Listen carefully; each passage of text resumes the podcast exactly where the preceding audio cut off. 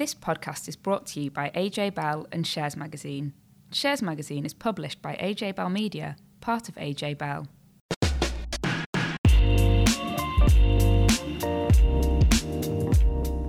Hi, welcome back to Money Markets. I'm Dan from Shares. Laura's still on holiday, so we've got Tom from AJ Bell to help us cut through the weeds of pensions and investments. Hello. And this week, we're delighted to be joined by the third in our series of national newspaper journalists, FT personal finance journalist Kate Beioley. Hello. So, Tom, what have we got on the agenda this week? Well done. You'll be pleased to hear that after bowling straight in with a discussion about Brexit last week, and I apologise to all our loyal listeners for that, I've learnt my lesson and there will be no mention of the B word on this week's podcast. Thank so, goodness. Big relief. The B word is Brexit, not Beioley. um, so, however, we do have a juicy collection of personal finance stories to talk about, including Monzo's potential foray into the world of investments, the competition regulator getting tough on companies, and the implications of rising life expectancy and the impact that could have on people's retirement plans. But to kick off with, Dan, there was an interesting story, in the Telegraph about mortgages recently, wasn't there? Yeah, so NatWest has launched a new flexible mortgage where it comes with a flexible pot of cash you can dip into whenever Right. you want. Um, so you can use it if you want to pay for a holiday, um, you want to give your kids some money if they want to buy um, a house and they need some help with a deposit, or maybe you want to do up your own home. So alternative borrowers can actually make unlimited overpayments without any fees as well. So in the in the mortgage industry, there's been a bit of a price war. So clearly, uh, mortgage companies are finding life tough, trying to attract new people. The mortgage, well, the property market, I should say, is kind of stagnant, um, and so yeah, the, the fact they've got this sort of product innovation would suggest things aren't going very well Yeah. if you're a mortgage company. Um, so I, I saw some reaction from some analysts who said um, this is really disturbing that we're getting these flexible mortgages again because these type of products were around um, when the credit crunch happened just over a decade ago. So they were saying it's like it's, it is disturbing if you can use a mortgage to access cash as easily as going to a cash machine. I mean that is that is a Yeah. bit worrying, isn't it? So. Um, offset mortgages is kind of a slightly similar principle. I mean, they've been around for a while where you link it up with your cash savings account and you can help to reduce the amount of money that you pay on, on interest. But um, to have this sort of flexible one where you can just dip in and out, uh, I don't know. I think it, it certainly would suggest it's bad news for house builders down Yeah. the line because if there's if you know, this crazy mortgage product innovation would suggest that life is hard. Yeah. Um, whilst house builders are f- making lots of profits and paying big dividends at the moment, um, I would suggest you look at this as a big warning sign. Yeah, yeah. So I mean, is, is, is, is this one of those things where I guess everybody's looking for the, the that moment in The Big Short where um, the guy I can't remember his, his name, Steve Carell, is in the he's in the strip club, Yeah. and there's five strippers around him, and oh, let's, let's say there's one stripper, isn't there? And she's saying that she's got five mortgages Yeah. or something like Yes. that, and now everybody's we're getting to that point. It's 10, 11 years since the credit crisis, and everyone's looking for a sign that things are about to go belly up. Do you, is, is this one? Of, how, how much how much credence would you place on something like that? Because clearly these mortgage providers are going to be aware about the the risk and the potential message that that's putting putting out there. How how how big is this warning? Yeah, light, I wouldn't say it's quite up at the sort of the um, you know the screaming stage, but Yeah. uh, I guess you look. At, another warning sign would be the fact that. 40 year mortgages are getting Mm. very common. Now, if you think that the first time buyer is probably aged about early 30s, um, normally when you, when you buy a house and then you after a few years you, you go to buy a bigger one, Mm. um, sometimes you reset your mortgage term. And of course, if you're already used to 40 year terms and you know, say you're now getting to mid late 30s, you're into sort of problem area, aren't Yeah. you? And also, a 40 year mortgage, the, the equity creation that you're having uh, is going to be very slow. So, when you come to get a bigger mortgage and a bigger house, you're going to find it quite tough. So, I think there's definitely loads of things pointing, and I'm sure that, say, in sort of five, ten years' time, we can we can draw the dots and say, look, there were plenty of signs. Um, there aren't enough, uh, you know, disturbing ones across the board, but uh, I would say this is definitely one to watch closely. Also, it feels like a scary time to take out a 40 year mortgage, doesn't it, with house prices? I mean, hopefully they will recover, but I wouldn't want to be taking out Yeah. massive debts and hoping to get a bigger house at some point in the future. It just feels like. Yeah, yeah. For, I mean, for four year mortgages, I think for, for a lot of a lot of normal people, it almost it could almost feel like a, a life sentence. Yeah. Yeah, Can't it? definitely. I think it's quite interesting as well in the context of. I think we've had we've just recently was it yesterday we had the speech from Andrew Bailey, giving kind Yeah. of hints and indications that this might be a regulator that's going to be slightly less tough on financial services. And I thought that was, I think CAM in particular went quite big on that line. And I think it's, it's quite interesting that we've reached potentially a point now in the cycle where it's far enough away from the financial crisis that lenders feel capable able to bring out products like this which might have the signs of riskiness and a regulator feels able to say actually the import one of the they need to balance off protecting customers with ensuring that there's a, a competitive financial services market out there. And clearly that is the case but I think from a messaging point of view that's quite interesting isn't it? Yeah, so um, so away from a bank that is looking to innovate, and I think we've, we've debated there whether that's good innovation or bad innovation necessarily. Um, there's uh, there's little doubt that some of these traditional banks have been shaken by the entry of some of these smaller, nimbler type technology focused um, companies. And perhaps none represents this wave of change better than uber trendy orange card producing Monzo. Is it an orange card? Or I would say it's pink, card? Tom. Pink card, pink, orange, salmony card producing Monzo. Um, so, Kate, what's their latest plan for world domination, and should we should we all be scared? Uh, so Monzo has said it wants to team up with fund providers, so people like Fidelity and BlackRock and others. So it will um, it will offer investments as well as being a kind of current account Yeah. provider. So Monzo is one of these neobanks, which Yeah. makes it sound a lot cooler than it maybe is. Incredibly exciting, Um, yeah. But that essentially just means it's a digital bank. Hmm. And so, along with companies like Revolut and some of these other fintech names, it wants to become a one stop shop uh, or financial control center, as it says. Financial control center. Uh, that sounds that, that that really strikes the fear of plain- God into me. the idea of financial The control. idea of financial control. Yes, Yeah. exactly. Yeah, maybe it's exactly what I need. but uh, that means that it wants to do more than banking. It wants to be the place that you would go for your investments, Mm. um, a load of other things, and that's maybe a function of the these kind of challenger banks and of how different they are to Mm. the more traditional players. Um, most Monzo customers don't use it as their main bank currently, or Yeah. don't seem to be using it as their main bank. They're paying in far smaller amounts. So the average amount on account last year was 150 pounds. Yeah. I mean, compare that to you know most people's current accounts. I think that would Yeah, you got this your, your salary Quite going different. in, right? Yeah. At that point, 80% of customers weren't paying in their Yeah. salaries. I think that's come down a bit. But that means that Monzo needs to shift its business model for, and become what it essentially wants to become a marketplace. Yeah. So that you go there and almost like a portal for a load of other Yeah. kind of uh, financial services. Because obviously, currently, it's not making any money on its Yeah. customers. You know, its losses quadrupled last year. It needs to find a way of monetizing. So are you are you a, are you a Monzo customer at I the am. moment? I'm, Yeah. I'm a big fan of Monzo. And is, is that does that does that that behaviour that you cited there is that is that familiar to you? Is that It how is you familiar to me. I very optimistically put a tiny amount in at the start of the month, which I believe I will spend, and then within three days, uh, appear to have gone through that. Yeah, yeah, it's a, it's a, it's a fascinating thing, I think. Monzo. So I, I do pretty much the, the same thing. So I've not got to the point yet.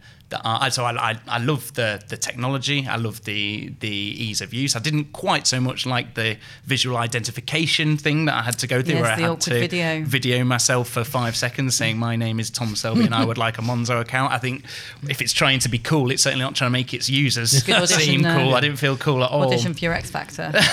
yeah, I didn't sing it.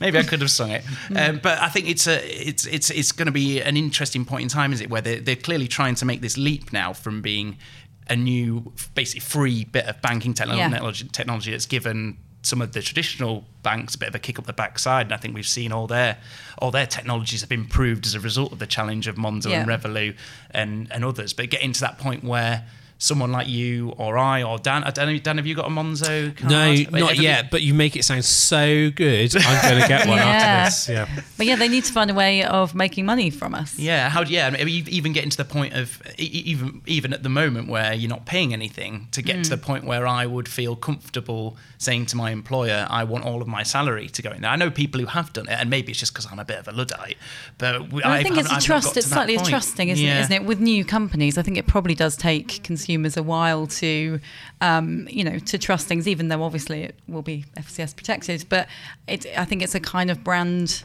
awareness issue. I mean, interestingly, Monzo have also um, launched a cash ISA recently, Yeah. teamed up with OakNorth, and that is one way in which they will be making money from customers. This OakNorth cash ISA was a leading rate. Uh, In fact, the customer does not get that rate because Monzo's taking um, taking a bit of it. OakNorth are taking a bit of your Okay. commission. So that is the model. I think it will be marketplaces for other financial services, and that is what banks like Starling have said they want to do. Yeah.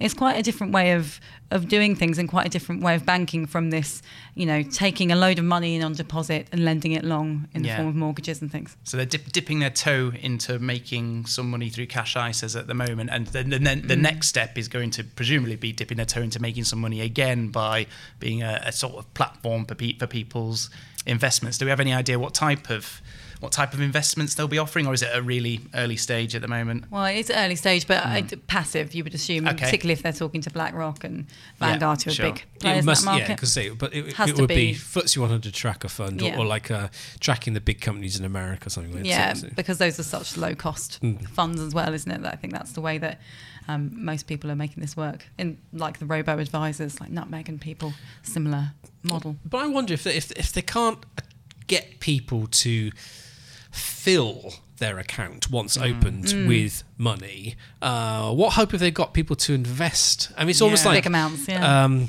you know.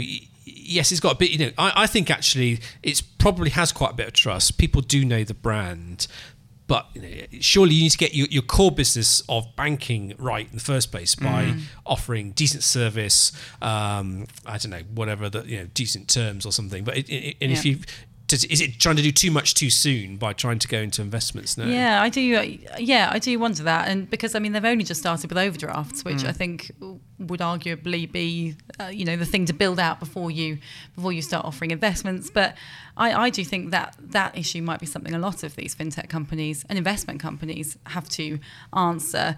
People like Nutmeg, people like all of the other robo advisors, they struggle to launch SIPPs. They struggle to get people with big enough balances to make that worthwhile. Um, and I think there is a slight mental barrier there.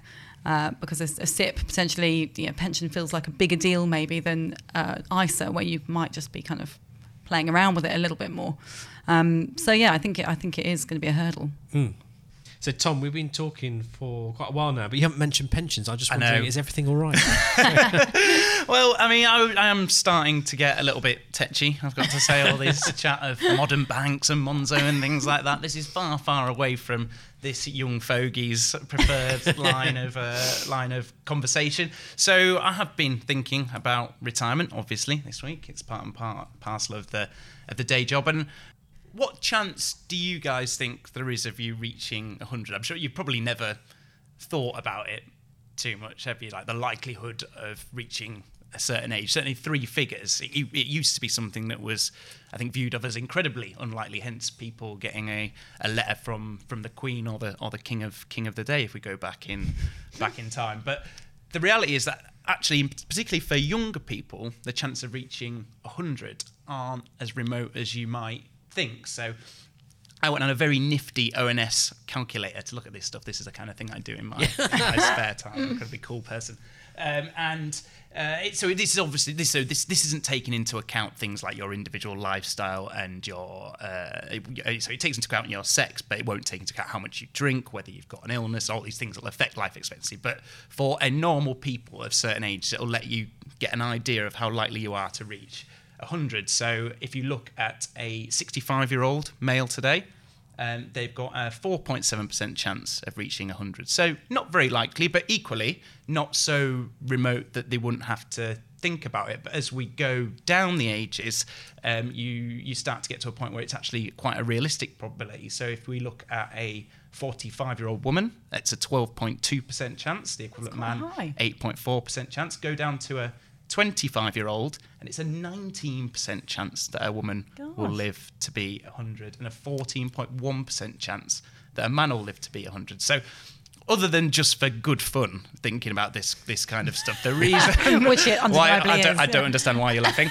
The, the, the, the- this got this got me this got me thinking about the the way that people plan for retirement, I guess, and the the eventualities that people plan for. Because I think we we hear a lot about average life expectancies. And quite often, some of the questions that um, that I get in as part of my column that I do for Shares magazine, people people will think about their average life expectancy almost like that's a guaranteed point in time. So when we're going back to those life expectancies there, the average um, life expectancy for someone around my age is about 86. But actually, there's a decent chance that I'm going to live way beyond that. And so when I'm thinking about a retirement plan and when I'm building up a retirement plan, and particularly when I come to drawing an income from my fund, then you need to think not just about the average life expectancy, but what will you do if you reach 100 or 110. I think the oldest person in the world was a French woman who lived to 122, albeit she she died in 1997. So that's pot- potentially not a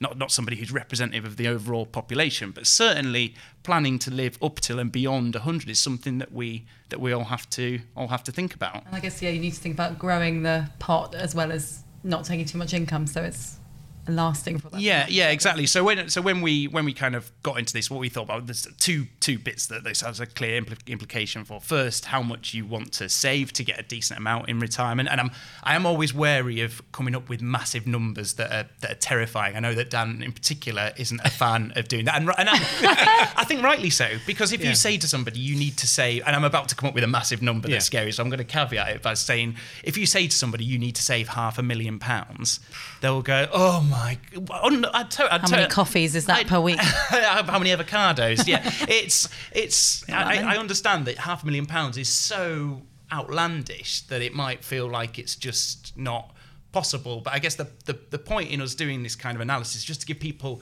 an idea of what they'll need to reach what they may may think of as being a not massively ambitious target. So what, what we looked at, we thought an obvious obvious thing to look at is do you if you want to get towards roughly UK average wage at the moment, so around 28, 29 thousand pounds a year. So we combine the state pension with your private pension. So state pension about eight and a half thousand pounds at the moment. So you'll need to generate twenty thousand pounds of income, inflation adjusted, from your private pension in order to get an average UK wage in retirement. So what size of pot?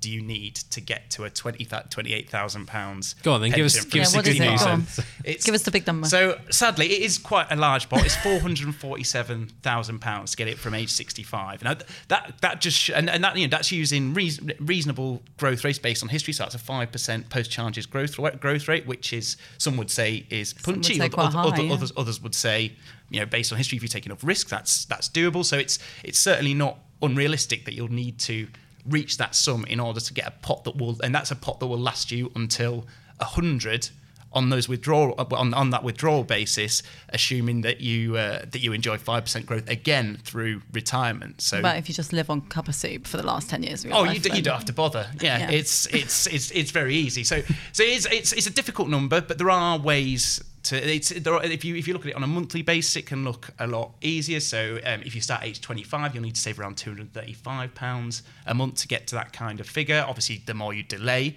the harder it becomes. But I think it's also about managing people's expectations as well. So I think the idea of retiring on an average UK salary for a lot of people that that will be almost the, the minimum of their expectations. But the reality is, if you want to do something like that, then you're going to have to aim pretty high with your savings, or take the risk that by drawing out loads of money, that you'll reach 85, 86, run out of money, and you may have another 14 years Yeah. or more to live. And there, there are other. And I'm sorry, this is getting incredibly depressing for everyone. See I our always- faces dropping. I always moment. uh, this, it, happens, it happens every time I'm on, so I wouldn't, I wouldn't worry about it, Kate.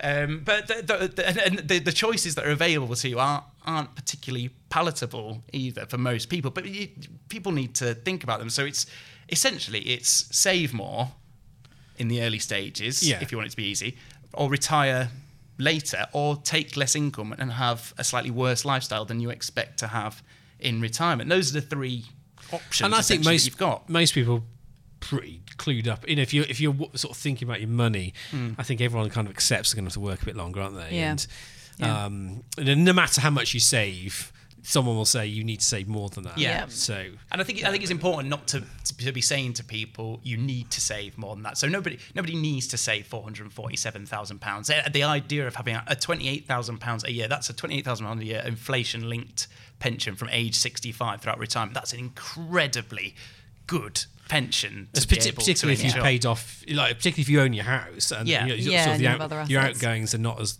like when, when you were working. Aren't they? Yeah, So- yeah, exactly. It's, So- I I think it's just to make the point. If you want to have that kind of, uh, that would probably be deemed a fairly luxurious retirement income. If you want to get to something like that, then you need to start early, save often, make the most of compounding, all the stuff that we say um, uh, most weeks on this podcast. Tom, I'm really worried that when you reach retirement, it's almost like this sort of um, you, you get excited about Christmas Eve. It's the anticipation. um, you spend all your life anticipating. I'm so excited about retirement, yeah. and then the reality kicks in. It's like, oh, is this all I've got? And what do I do? But I, I quite, I quite like fishing. Yeah. Um, so I think I, th- I think I'm gonna ease. gonna I alright. think I'm gonna ease into being an old. I think I've been an old Isn't- man since I was about 21. Isn't the worry more that Thomas enjoyed talking about the approach to retirement so much that we'll never, you know, what will you talk about then? Just I forget. Ah, Will I talk about my youth? yeah, exactly. In the same way. You talk about how you built up the 470 million. whatever. Yeah, chance would be a fine thing. so, away from my favourite subject, we I know we talked about it for quite a while, so I apologise. Um, finally, Dan, you've been looking at good old-fashioned regulation. So we mentioned regulation a little bit um, earlier, and the fact that the FCA may be getting a little bit more light touch, but you've been looking at a regulator that's perhaps getting slightly heavier on companies. Is that right? Yeah, it's true. I mean, we do talk a lot about financial regulation on this podcast, but it's um it's the regulation facing companies across m- multiple industry sectors. So the, the body that's getting really heavy at the moment is the Competition and Markets Authority, which um, snappily called CMA. so um, so it, it, its purpose is to promote competition for the benefit of consumers. Now, that's, that's both in the UK and outside the UK as well. So it's, it's trying to make markets work for consumers, for businesses, and the economy. So, I mean, its, its heart is in the right place. So before we start talking about how it's getting heavy, it, Yeah. it is trying to do the right thing. Um, but I mean, it, it is like it, it seems like every week I'm trying to write a story about the stock market. Um, they're there. They're, Yeah. you know, they're right front center. So the big thing at the moment for them is Sainsbury's and Asda trying to merge. Right? We're going to get the, the, the sort of official announcement any day now whether that's allowed to go ahead. The indication from a sort of preliminary statement of fairly recently was there's no chance in hell of it happening. Really? Um, yeah. So they, I mean, what what they're trying to say is that if these two supermarkets come together, will that be good for the consumer? Hmm. I.e., will It's prices a choice fall? thing as well, isn't it? I mean, there are hmm. so few big players in that market. Yeah. I mean that suppliers are getting really worried, saying like you know they have this bigger force, they're gonna hmm. uh, make life really hard for us and to make these sort of big demands, and that's not good for suppliers. And and so the CMA sort of hinted that they're not sure it's going to be better for consumers. So Yeah. um, I mean that that's a good example, and and sort of a bit more niche is Rentokil. So they've made. Um, 42 pest control acquisitions in the last year across 22 countries. And so, 42. Yeah. Yeah. Wow. I wrote about this company recently. It's I fascinating. mean, they- fam- yeah, famously pests are a nightmare, aren't they? And Yeah. it's obviously big business Particularly as well. last year, as it happens, there's a big increase in infestation. But anyway, Oh, really? so, well, but of, of, you know, interesting. Of of the you know those forty-two deals in twenty-two countries, uh, it's only one country has said, "Moo," and we're not sure about this whether you should go ahead. Of course, that's the UK. So, um, Rentokil's trying to buy Mitie's pest control business, and then CMA saying, "Well, well, you know, what's that going to do for local competition? We're going to have a look at it." So that deal's sort of on hold until they've had a good look at it. Um, in the funeral sector, um, funeral prices have been uh, increasing by double the rate of inflation for the last 14 years, which is Wow. Just ridiculous. Yeah. Um, and it's no wonder. It's, I'm wondering why the CMA hasn't sort of gone in to have a look at this sooner, but they, they're very much looking at it now. So one of the big players in the industry is Dignity. They, they've come out and sort of said, um, you know, we're, we're cutting our prices. But it's actually because there's competitors doing the same. They're just trying to keep keep Yeah. abreast of what's happening in the market. But um, kind of what the CMA sort of threatened, saying like you've got away with an amazing life for too long. Um, the risk is greater uh, regulation in the future. Um, and the Citizens Advice last year made the super complaint about. Um, it it covers lots of sectors like insurance, mobile, broadband, and it's this loyalty penalty. So you know the idea when you go and you buy a product, um, and if you're a new customer, you get a better deal than if Yeah. you'd already been with someone. And uh, you know, and rightfully, the the CMA is having a look at this now, and the financial regulator, the FCA, has, has come in and said, yeah, this is this is ridiculous. No, this shouldn't be right because they're sort of saying with insurance. Um, you're paying double after six years if you stay with the same insurer, which is which is silly. So they, they're having a look at that. And uh, interesting, Aviva sort of haven't waited until the results are out from this probe. They've come out and said, well, no, we're going to launch this product where um, loyal customers will get the same or better price at the point when they renew. Now, if Aviva does it, you kind of assume that everyone else might follow suit or, Yeah. or do something similar. Um, now, it's not just over, it's not just UK. So overseas is it's the same sort of principle. They're, they're getting heavy. The European Competition Commission um, has fined Google more than eight billion euros for antitrust measures. Um, the US uh, Justice Department is looking at the merger of T-Mobile US and Sprint. Concerns about the deal structure, and I mean this is probably an issue across the world. Fake reviews. You know how you go onto a website and you buy something and you think, oh, oh their res- reviews sound brilliant, I'll buy it. And of course they're clamping down on this now. Um, and little things like Airbnb was recently forced to change its review system. So if you if you went on Airbnb um, place and you hated it and you left halfway through your stay, its system wouldn't let you leave a negative review. And so the CMA sort of clamped down and said, oh, Yeah. so we're going to stop that. So there, overall, all, there's so much stuff going on. Yeah, yeah. But so if you're if you're a consumer, this is good. Hopefully, the outcome is that everything will be fairer. If you're a shareholder in a company that is being in, uh, involved in an industry that's being probed by CMA, it's bad because inevitably share prices will fall.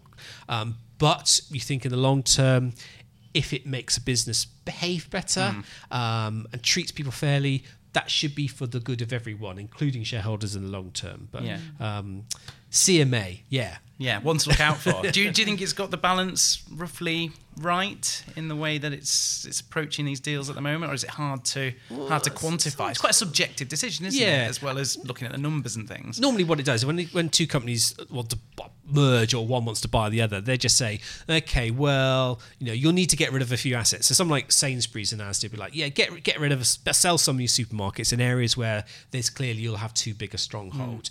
Um, that's the normal way, but I think they're now going on to say.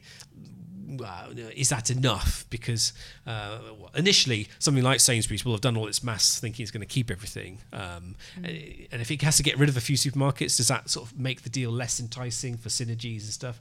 But I think it's getting it's getting heavier, but it, it, it's it seems to be for the greater good. So uh, I'm going to probably regret saying that. as well, isn't it? I mean, it's not been Yeah. around. Was it 2014 when it launched? I don't know. It was. So- Um, but that seems Yeah. like a lot of power in a short time. But yeah, I think Yeah. it's good. Yeah, They interesting. That, yeah, interesting that we've come to this point where we've got one part of the regulatory system saying we're going to be potentially a little bit lighter on people, and clearly another part of the Yeah.